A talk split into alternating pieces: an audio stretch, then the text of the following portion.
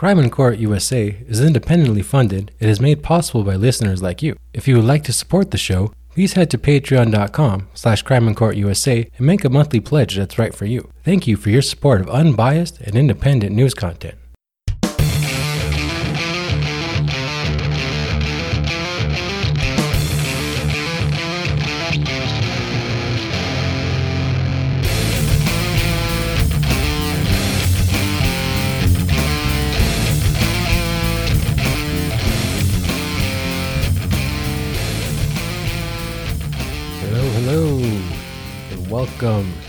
Crime in Court USA.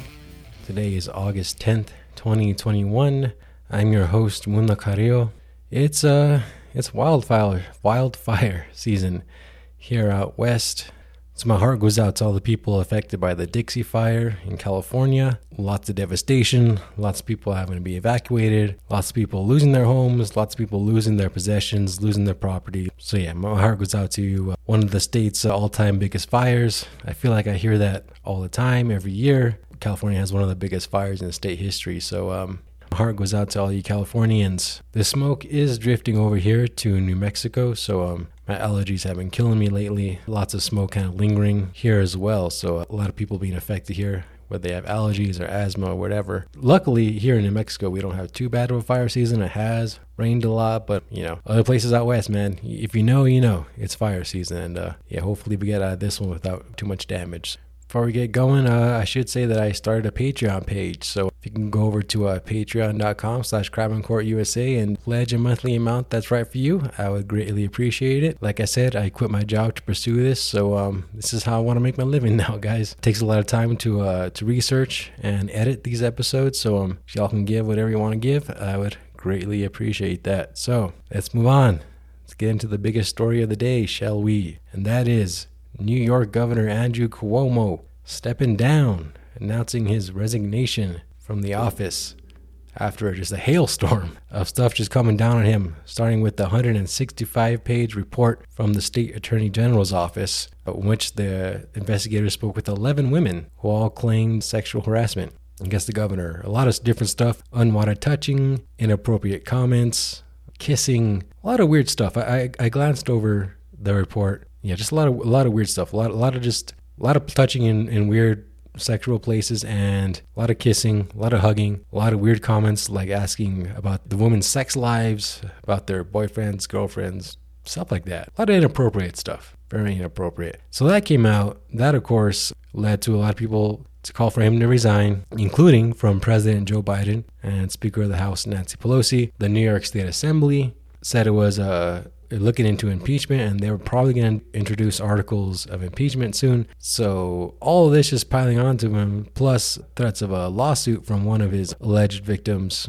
Just was too much. A lot of people said this was going to happen anyway, so he announced he would step down in 14 days, after which Lieutenant Governor Kathy Hochul will be sworn in to replace him. Cuomo was in his third term as governor, so he's been governor for 10 years. They don't have term limits there, I guess. So he'll be stepping down in about two weeks, it looks like. So, again, last week, this uh, 165 page report came out with very detailed stuff from these women about different instances. That got prosecutors in Albany County and in Manhattan to start criminal investigations. And over the weekend, or late last week, one of those accusers, 32 year old Brittany Commisso, she filed a criminal complaint in Albany County, and so that got that got the criminal investigation going there as well. And on Monday, August 9th, she actually was uh, interviewed on CBS this morning. She gave a couple of accounts of inappropriate behavior as well. She said one time the governor touched her backside while while they were taking a selfie together. He suggested that they take a selfie together according to her. And another time, he reached his hand underneath her blouse and touched her breasts over her bra. So, on top of like weird stuff, weird comments, weird touching, stuff like that, inappropriate touching, the report also found that Cuomo and his aides and his executive aides unlawfully retaliated against one of the women by planning to disseminate information to discredit her. So basically, you're going to run a smear campaign. And that woman, Lindsey Boylan, said she was going to uh, file a lawsuit. She vowed to file a lawsuit. So yeah, they found um that, that he uh, unlawfully retaliated against her by doing that. Now, this is a crime and legal show, so let's talk about legal matters, shall we? So, as far as the criminal stuff Cuomo faces, based on what I've read and based on what I've researched, it seems like at that most he faces misdemeanors for the touching and the groping, right? But where he really might get into some real legal trouble is in civil litigation like with this woman here, Lindsey Boylan, discriminating against or retaliating against her rather, after she uh, she spoke out against it publicly. Back in December, she wrote on Twitter that he sexually harassed her, and then back in February, she wrote an essay on Medium where she went into detail. She said she, uh, or sorry, she said the governor kissed her in his Manhattan office unwantingly. So, anyways, that retaliation that uh, the anti-whistleblower stuff that's where you can sue people you know if your case is strong enough i don't know how strong these these cases are but um yeah i mean i'm sure oh, I'm sure the, the, the attorney general in the report saying that it's a that they find that she was retaliated against that's you know that's some strong evidence there some strong discovery but yeah i think that's kind of where he uh he may find himself in trouble is if he created a hostile work environment. That's another thing that the attorney general's report found too was that he created a hostile work environment for these women to the point where that it was better for them to uh, just endure the uh, sexual harassment than to speak out about it because speaking out about it was worse with the repercussions that they would take you know just the constant hostile work environment right? So that's kind of where they have the case i feel like but who knows now on top of all this on top of possible criminal charges which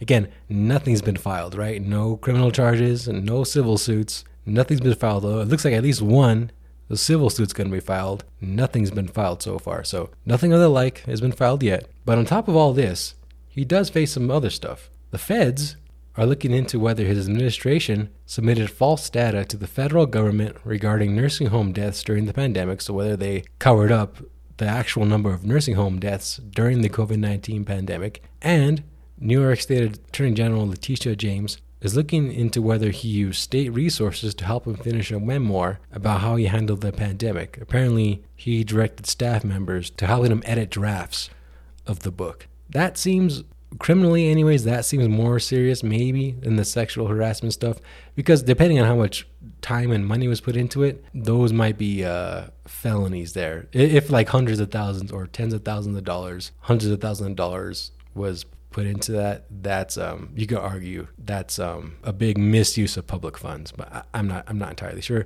By the way, guys, I know I talk about a, a lot of legal stuff on this podcast. I'm not a lawyer, by the way. This is called from experience covering the legal system. Please do not do not take what I say um, in in stone because I'm not a lawyer. Anyhow, those are kind of my thoughts there. That's my analysis. That if they do find that they used like a lot of time and money to edit those drafts of the memoir, that's uh you know, they could really get him hard on that one criminally. What a what a fall, what a rapid fall from grace that was. I remember he was kind of getting praised for how he was handling the uh, COVID nineteen stuff, how his state was handling it. Now, ever since uh, the sexual harassment stuff came out and all these other investigations, he uh, he's no longer going to be governor. So, as people predicted, I mean, once this once this report came out, people thought he was done for, and uh, they was they were kind of right. People he pretty much has no political allies. And I know this isn't a political show, this is a crime show, but uh, it seems like all, all his allies kind of dropped out. People in his inner circle probably told him to, he just needs to step aside, and uh, this looked inevitable. Let's move on to another governor that's facing some legal some legal challenges. Officials in San Antonio and Bexar County, Texas, uh, filed a lawsuit against Texas Governor Greg Abbott after he uh, issued a ban on local governments from issuing mask requirements. So San Antonio and Bexar County, which uh, where uh, San Antonio is located, have asked for a temporary restraining order so they can require masks in public schools. So I've just been kind of fascinated by this whole masks and vaccine kind of thing and where they kind of fall in the courts. They're falling in state courts, right. So it's kind of hard to keep track of all of them and kind of you know present them in one episode. But I, I've been following them in general, and it's pretty fascinating, particularly with vaccines and stuff. And because you know you can't really a lot of states have loosened their mask requirements as far as wearing them indoors and stuff but the schools are the last place where they're pretty much being mandated in some instances right like here in san antonio they're pretty much mandated and i think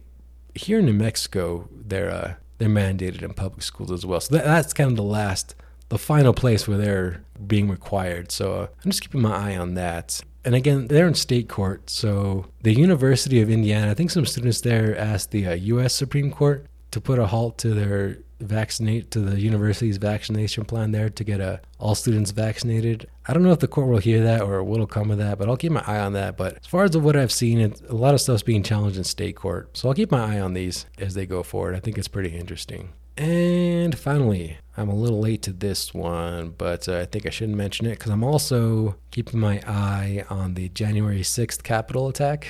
that's another one that's like a huge, huge story, and I don't know how to uh, cover it as a whole, so I guess I'll just cover it as news comes out on it. So, the Washington Post had a story on the first two men taking guilty pleas in assaulting officer charges out of that case. Now, a lot of people have pleaded guilty to charges in that case, but mostly it's been uh, demonstrating inside the Capitol or trespassing or things like that. But these two guys, 44 year old Scott Fairlamb of Sussex, New Jersey, and 28 year old Devlyn Thompson of Seattle, these are the first two guys to plead guilty to charging, I'm sorry, to assaulting or impeding Capitol officers on that day in January.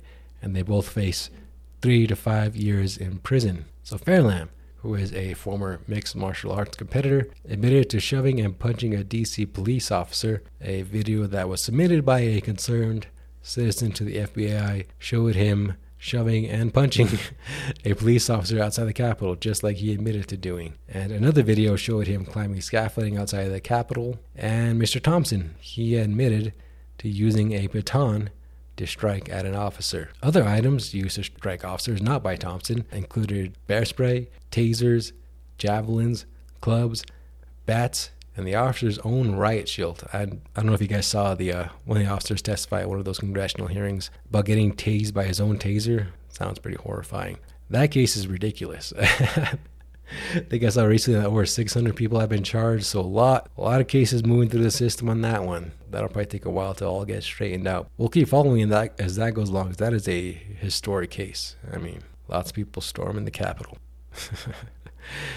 oh boy, that is about all I want to talk about today. So please remember to share the podcast with your friends, share it with your enemies, rate and review on podcast services. Hit me up on Twitter at Mundo Carrillo. Hit up the page on Facebook, facebook.com slash crime and court USA. Hit up the Patreon, patreon.com slash crime and court USA. My name is Mundo, and I'm out.